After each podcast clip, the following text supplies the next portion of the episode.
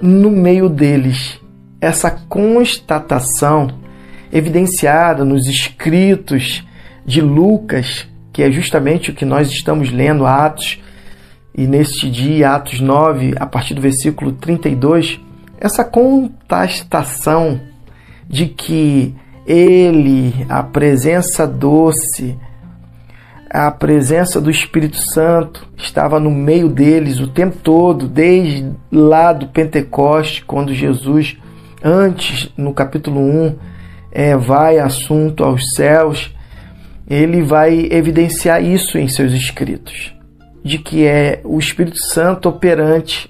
Poderia se, é, por exemplo, dar o nome das ações do Espírito Santo tranquilamente Haja vista que isso é evidente nesses é, escritos. É top demais. Atos 9, nós vamos ver a ação do Espírito Santo na vida de Pedro, na vida de Filipe, é de Saulo, a transformação evidenciada com as atitudes que Paulo está tendo. Agora, Pedro, Atos 9, 32 diz assim: ó, em sua missão de visitar todas as igrejas, Pedro chegou a Lida e se encontrou com os cristãos da cidade. Havia ali um homem chamado Enéas. Ele vivia paralítico numa cama havia oito anos. Pedro disse: Enéas, Jesus Cristo o cura. Levante-se e arrume sua cama. O homem pulou da cama na hora, vendo o homem andar. Os habitantes de Lida e Sarona perceberam que Deus estava vivo e ativo no meio deles.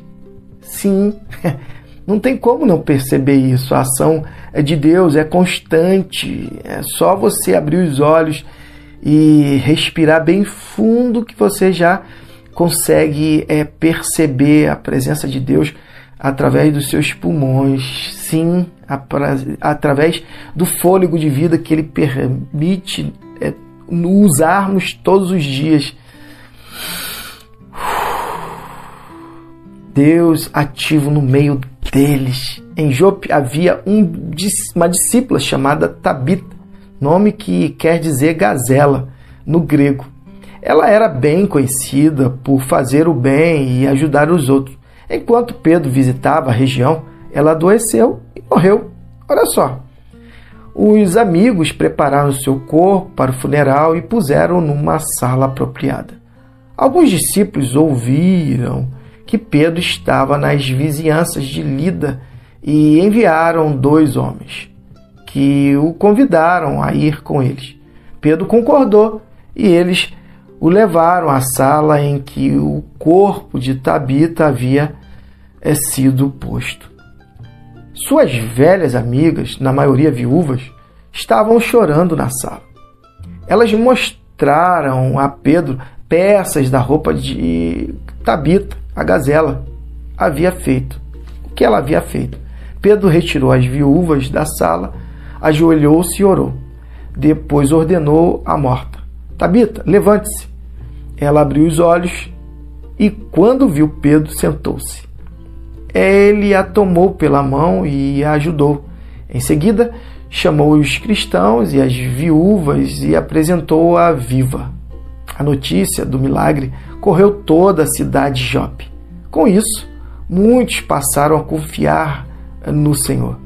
Pedro ficou um longo tempo na cidade como convidado de Simão, o curtidor de couro. Que palavra tremenda e como é gostoso a gente é ver que a presença do Espírito Santo na vida de Pedro era que estava manifestando a cura na vida de Enéas, também na vida é, de Tabita. Mas ela não fora apenas abençoada naquele momento histórico.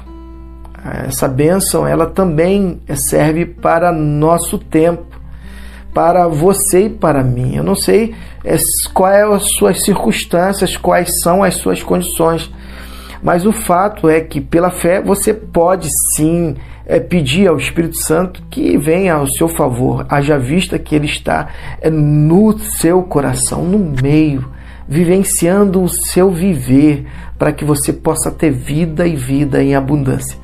Seja a cura, ou seja, tirar você do túmulo, sim, arrancar você, eh, seja da morte espiritual, seja da morte é, é, emocional, seja da morte física. O fato é que o Espírito Santo de Deus é o dono da vida. E ele pode, sim, em nome de Jesus, promover a vida no seu viver. Que assim seja e você possa vivenciar justamente esse milagre de ver a transformação do seu viver a partir da presença de Deus na sua vida. E que Deus te abençoe.